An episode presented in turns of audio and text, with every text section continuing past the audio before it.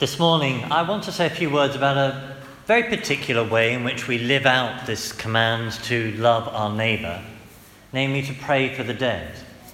That the tradition specifies various ways that we love our neighbour, uh, various physical ways, various spiritual.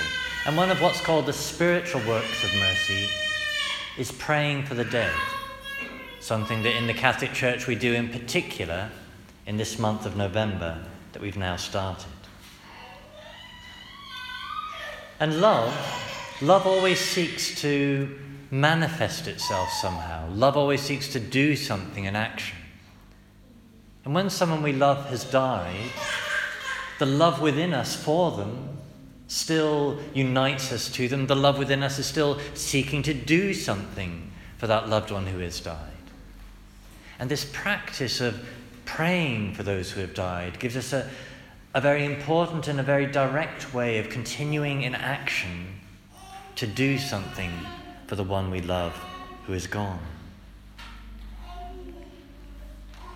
So we read in the Bible that it was the Jewish practice before us to pray for the dead. It says in the second book of Maccabees, in particular, how they offered sacrifices for the dead in the temple.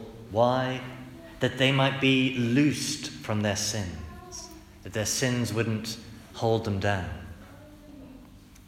And that Jewish practice became the early Catholic practice, and it's rooted in two very simple beliefs as Christians. The first, that, that we will rise from the dead, that there is a life after death, something that our modern materialistic world so easily forgets, and we might forget with them, that there is a life to come.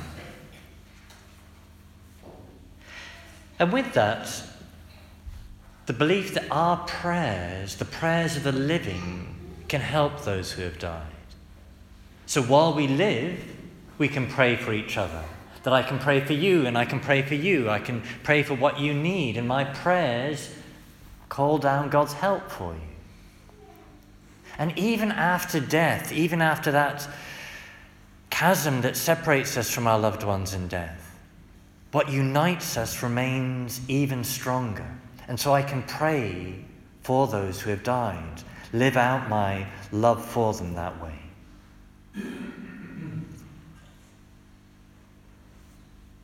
Now, thinking more particularly about what we call purgatory, someone was asking me about purgatory recently, saying, well, who goes to purgatory and what's purgatory like? And in particular, they were asking, is it painful? And for those of you that don't know, purgatory is the name of the place um, that most of us go between death and heaven. Um, That if you die and if you're not judged to be so evil to merit hell, but you're also not yet ready for heaven, there's this place in between called purgatory. And it's a very important thing in our faith, because if it wasn't for purgatory, heaven couldn't be heaven. That the Bible tells us heaven is a place of absolute perfection, absolute happiness. Well, if I went to heaven just as I am, well, then I'd carry with me all that's wrong with me, all my sin, all the residue of my sin, my grumpiness, my disagreeableness. And, and the instant I'd get there, heaven would no longer be heaven for anybody else. Um, so it's important that there's a place of change in between. And that's what purgatory is about.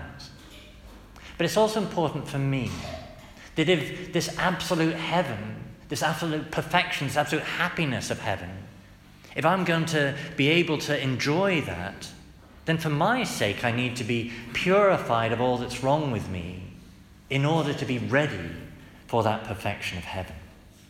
So there's a change that's needed between death and heaven, and that's what purgatory's all about. And this word purgatory implies being purged of our sins, of our imperfections, of the residues of our sins. And the traditional image for this is of fire. In the same way that fire burns out impurities in various substances, so the image is of fire burning away the impurities in me in purgatory. But there are other images we could use to make. Use maybe a more modern image. You could think of um, a gym where people go to exercise. You can see my biceps aren't too big, but I do know that when you go to the, the gym to exercise, um, it's hard work, it's physical pain. But it's a pain somebody wants to undergo because there's a, a gain they're looking to get from. Well, purgatory's the same. That if it's difficult, if it's hard to change there, just as it's hard to change in exercise at the gym, well, it's nonetheless a hope-filled difficulty, a hope-filled pain, because you're wanting to get yourself ready for the joy of heaven. And you're already anticipating that because the person in purgatory knows that they are going to heaven and they want to get themselves ready. So to use a, a third and final image that's sometimes used of purgatory, it's a bit like getting yourself ready before you go out to a party. That if you're going to a fancy party, you want to look your best, you want to get yourself ready. That if you're going to enjoy the party, then you've got to do that getting ready. And that some of us take longer to get ready for a party than others. And purgatory, likewise, how long will I be there? Well, it depends on what's left to be purified of me before when I die. So it varies for all of us. But for all of us, it's a place, yes, of difficulty, yes, of hard work, but a place of hope and a place of joy. So to return to where I began, what does this have to do, in a sense, with us praying for those who are in purgatory, praying for those who have died? Well, the action in purgatory, the change, is God doing the change. That while I live on earth, when I repent, when I change, when I'm transformed, it's God's grace in me that's the primary person acting. I cooperate with God's grace, but it's God's grace acting. And it's the same in purgatory. God is the primary one acting. So when we pray for them, we're calling down an increase of grace to help them in that transformation. So we pray for the dead for three things. We pray in the first place for mercy in the judgment. We pray, pray for the consolation and strength for those who are going through this uh, time of transition. And third, we, we pray that our prayers might call down the help, the grace of God, that this process, this transition might be speeded for them. So in this month of November, let's remember to pray for the dead. Let's pray for those who have died that we know and love.